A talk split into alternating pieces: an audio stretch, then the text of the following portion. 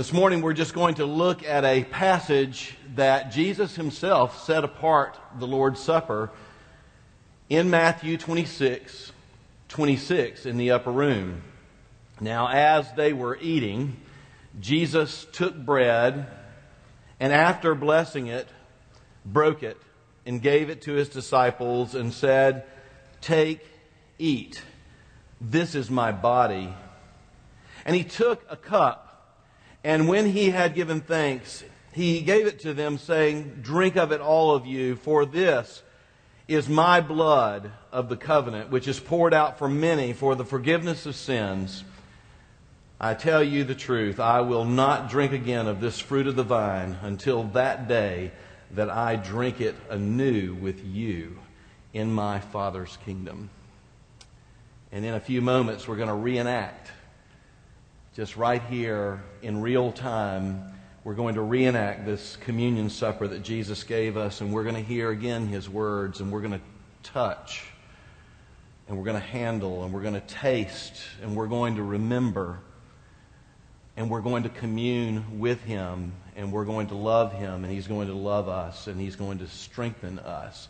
But you know, this passage tells us that there's even something more to look forward to as we take communion today. You see, this is the only passage where the meaning of communion, in terms of certain actions of Jesus, has a past, present, and a future tense. And I'd like to just look at the past, present, and future tense of communion as Jesus set apart this supper for us. The past has to do with what they were doing when Jesus gave us communion. Verse 26, it says, while they were eating. Now, we know they weren't just eating dinner. Uh, he had sent the disciples on ahead to rent an upper room and, and to prepare and get all the, the ingredients for the traditional Passover meal. And so a lot of, lot of care was taken. This wasn't just dinner. This was the Passover that they, were, they are celebrating. And um, this Passover meal had been celebrated for over 1,500 years since the day, days of Moses. This goes way back into the past. You do realize that the Passover is older than the law, older than the Ten Commandments, because it was in, you know, out, out after they had come out from Pharaoh in Egypt. They were given the Ten Commandments. The, the Passover meal was older than the priesthood. This is very significant. And the Passover meal was something that God had given them and wanted them to, to serve this meal and reenact this meal every year so that they would never forget His grace in bringing them, the people of Israel, out of bondage from Egypt. And so every year they would, they would, you know, slaughter the lamb. Every year they get the bitter herbs that reminded them of the bitterness of, of slavery. Every year they get the bread of affliction. Every year they get the four cups of wine that, that men and, and the dates and all this, this other stuff. Um, and they were acting this out, remembering their redemption out of slavery. And it was and it is the most important feast in Judaism. Still to this day, this is kind of the center of Judaism.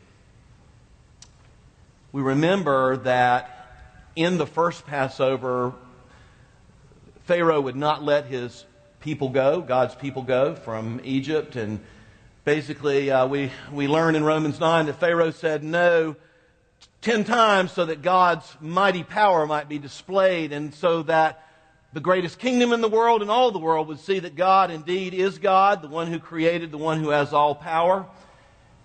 And the tenth plague was the killing of the firstborn of the Egyptians. And God said, I want you to sacrifice a lamb, and I want you to take the blood of the, what's now called, what became known as the Passover lamb, paint the blood over your doorpost, and when the death angel comes through to carry out the plague against the Egyptians, when, when he sees the blood of the lamb, he will pass over you, and you'll be saved. You'll be redeemed by that blood.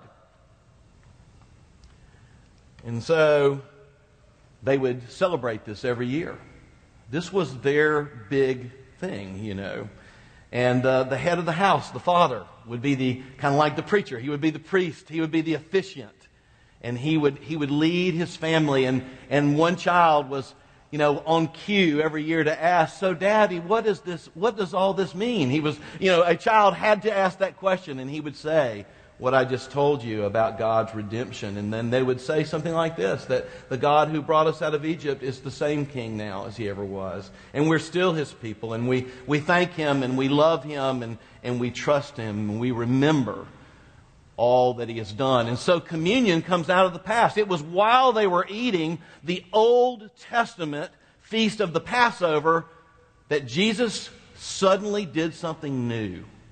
And suddenly it became for the present. Jesus was uh, leading in this Passover meal, and it was going just the way it always did.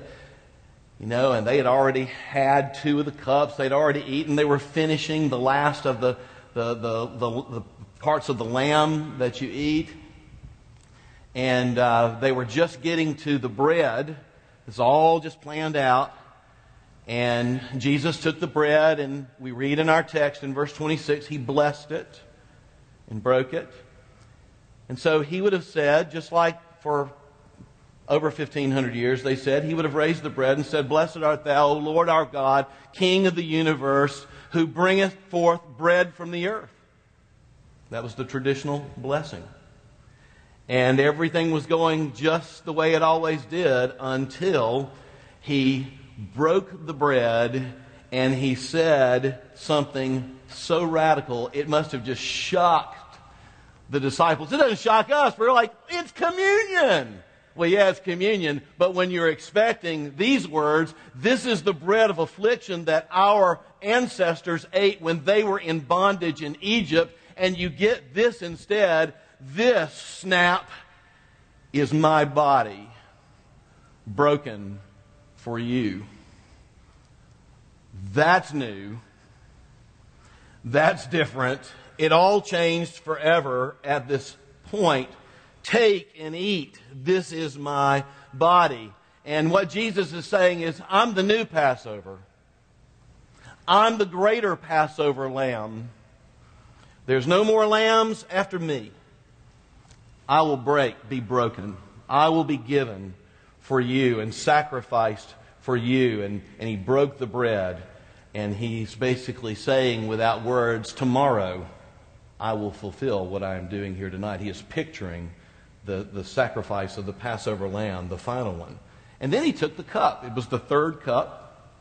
In fact, uh, we read in 1 Corinthians, the cup of blessing that we bless, is it not the communion of the blood of Christ? The answer is yes, it is. And it's, it is the cup of blessing, and it was the third cup uh, of the Passover. There are four cups in the Passover. And uh, he took this cup of blessing and he held it up in verse 27. And he took the cup, and when he had given thanks, same kind of thing, he gave it to them, saying, Drink of it, all of you, for this is the blood, my blood of the covenant, which is poured out for many for the forgiveness of sins. So, you know, we're not just going to go with this is the cup of blessing, this is the cup of God's presence eh, with his people. What we're going to say is, this is my blood. And you know, Jews don't drink blood. You know what kosher means, right? Kosher means you, you drain the blood out of it, right? This is shocking.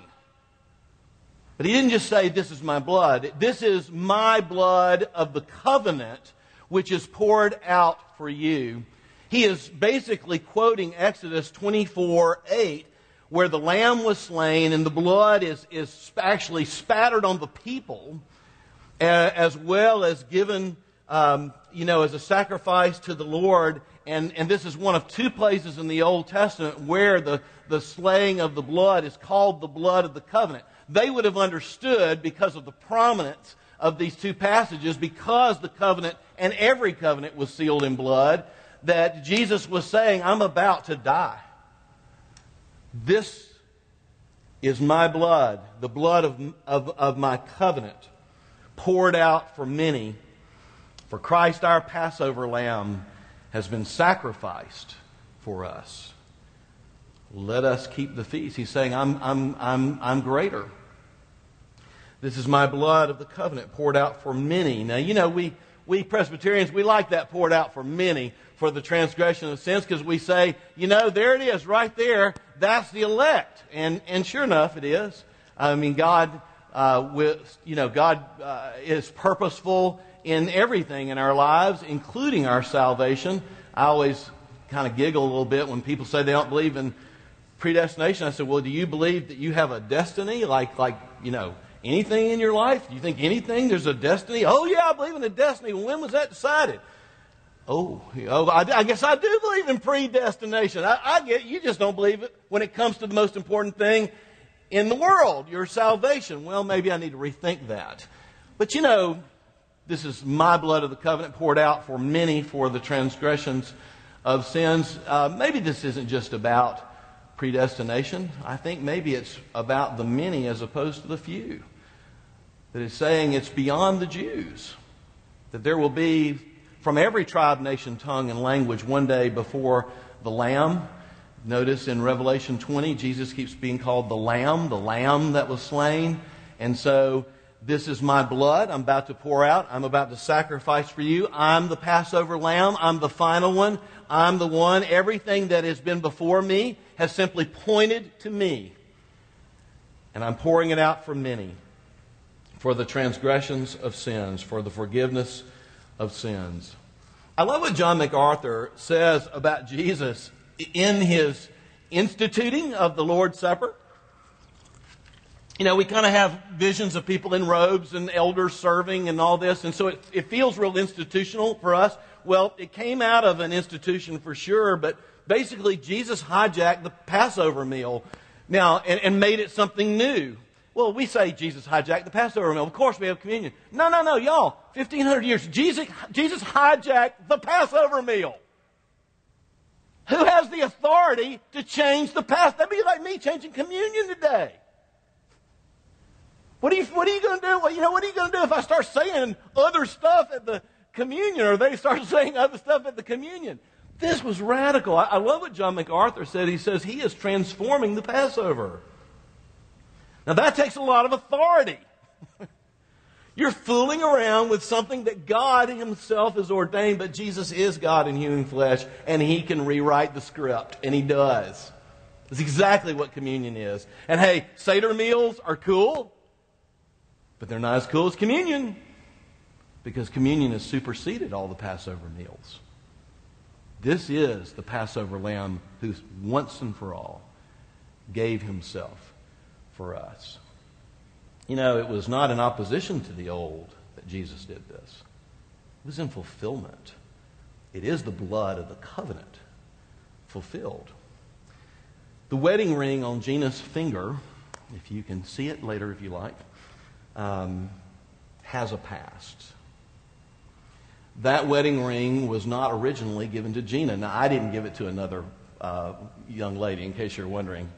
Uh, but my father gave it to my mother in the late 1950s as a token of his love for her, as a token that he would, he would never leave her and, and he would, he would um, keep his promises and, and, and love her. And um, so that wedding ring that Gina wears represents the past. Uh, my father died. That was in the late 50s. My father died in 1976. My mother got remarried. And when I told my mother in 1989 that I felt like I was going to ask Gina to marry me, she said, I want you to have my wedding ring, my diamond, from your father, and I want you to give it to Gina. And I was very happy. Otherwise, I wouldn't have been able to afford a honeymoon. So I took it. And um, that was a token of my love, you see. It was new when I gave it to Gina. It, it came out of the past. It, it, it, it was my mother's wedding ring, if you will, but it was new when I gave it to Gina, and that's the present. In fact, you know what's great about a wedding ring? And I, here's the one that Gina gave me. It's still the actual one. Um, I haven't lost it yet. But uh, what's so great about wedding rings is you can look at them anytime you want to. You, they're, they're always keep your, your vows and your promises in the present tense. And you can look at them anytime you want to. It's just like communion. Communion, basically, Jesus took the old wedding ring, if you will, the Passover, and he made it into something else. And, and this is and this all moves to the, the, the, the wedding supper of the Lamb. And he gives us a new ring, a new ceremony, a, a new token and picture of his love, which is communion. It's not against the old, it is just fulfillment of the old. And it's so much better. It's not just freedom from Egyptians, it's freedom from the tyranny of sin. And it's freedom from death itself. And death has no claim to us. And it is the freedom to have the Spirit of God given to us because Jesus has removed our sins before the Father. And it is the freedom to be the sons and daughters of God. Uh, this is our wedding ring. And every month we reenact this service and we remember. It's rooted in the past, but it's something we continue to do. Uh, 1 Corinthians 11 26 says, For as often as you eat of this bread and drink of this cup, you show forth the Lord's death until he comes. Meaning that this is something you ought to do often. There's something about communion that comes out of the past, but it needs to always be in the present. It's always about what he has done and what it means, and, and reenacting that and reenacting that. Um, in this new supper that Jesus has given us in just a few moments now, we will serve to you, and Christ, really, through, through his elders, will serve to you. Um, we not only remember, as Jesus said, do this in remembrance of me, but we commune. The bread that we break, is it not the communion of the body of Christ? The cup of blessing that we bless, is it not the communion of the blood of Christ? Jesus gave us the supper not only to remember, but to be strengthened. This is present tense stuff. Jesus knew that you needed to never forget. And so rather than just having words, he gave you an object lesson and he gave you a ceremony and he gave you and me um, this beautiful picture so that just like sometimes children need to touch it and handle it and hold it to believe it, so to speak, we, we're going to hold it. We're going to touch it. We're going to taste it. We're going to eat it. We're going to swallow it. We're going to drink it. And Jesus gave us that so that we could remember him, that he actually did leave heaven, came in a body, and was actually sacrificed on the cross for us. Um, and, and, and yet, the other thing is, is that Jesus is, is going to be here with us, present tense. So we have the past. As they were eating the Passover meal, he said, This is my body, this is my blood. He made it into a new supper, one that is perpetual. It becomes for us the present tense of God's grace. But, but what's so interesting and different about this passage is the future tense that's been given here. 1 Corinthians 11 says, you know, um, that you keep doing this until he comes. So there's a future tense. This one, this, this passage in Matthew, however, says, here's what I'm going to do when I return. In other words, kind of the actions of Christ are, are, are given by him. From time to time, we get postcards in the mail that have these words written on the top Save the date. You get one of those posts, and what, why do you get that? Well, you know, you're a long way out from maybe a party or some kind of a, a social event. This isn't an invitation. It's a save the date card. It comes a long way out. Why, why do people send out save the date cards? Well, they know in 2013 that we're really busy. We're busier probably and more mobile and like little ants in an ant hill every day of our life. And we're going to fill up our calendar with something. So a save the date card says, no, I want to be with you. I want y'all, you with us on this date. You don't let anybody put anything into your calendar on this date. You save the date, right? That's what it is. This is going to happen, and you're going to be here. And you put the save the date card maybe on your refrigerator so you won't forget. And maybe if it's something you really want to go to, maybe as you walk by the refrigerator, you say, that's going to be fun. I, you know what? I'm looking forward to being with them at this place. That's, that's kind of like communion. You know, not only is, is Jesus taking the old, making it new, and he is superior, and it is this a marvelous grace, and it's not just remembering, but it's communion. But Jesus is saying, so hey, save the date, because you and I, we're going to be together, and I won't drink of this fruit of the vine again until I drink it with you anew in my Father's kingdom. You're going to be there with me, and it's going to be a party. Save the date. Communion is like that, but so much more. Um, you keep remembering and the sacrifice and, and celebrating. Jesus saying, You keep doing this. You, you keep remembering. You keep sacrificing. You keep drinking this cup, but I'm not going to drink it again until I drink it with you. And, and Jesus, therefore, is certain about his victory over our sin on the cross before he ever goes, right? He's certain about the the resurrection. Remember, he said before, we're going up to Jerusalem, and the Son of Man's going to be handed over to the chief priests, and he's going to be delivered over to the Gentiles. Going to be mocked, scourged, crucified, and on the third day he'll rise from the dead. They didn't have ears to hear that, but that's what he said over and over. And here he's saying, hey, you know what? All the way through, I am going to be victorious. It is going to be for you, and we are going to be together. Save the date. I love this because it's not just about the party. In Revelation 19:9 it says the angel said to me, "Write this: Blessed are those who are invited to the marriage supper of the Lamb. The, the party's going to be great. Better than any wedding party you've ever been to.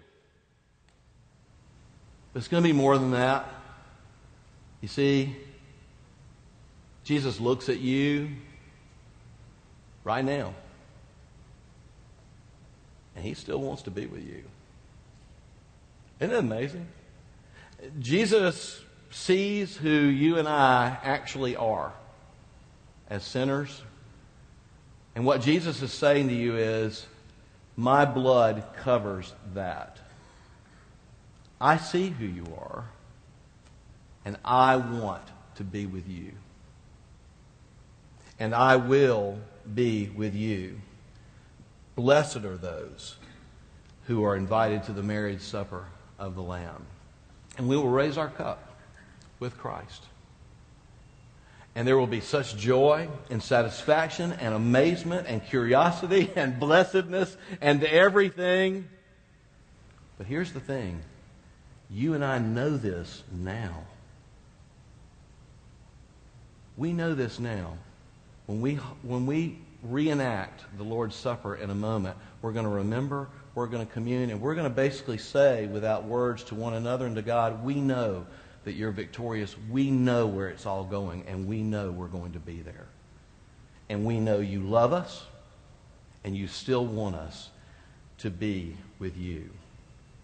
You know, this happened right after um, the, the Lord's Supper, that is, right after Judas betrayed Jesus.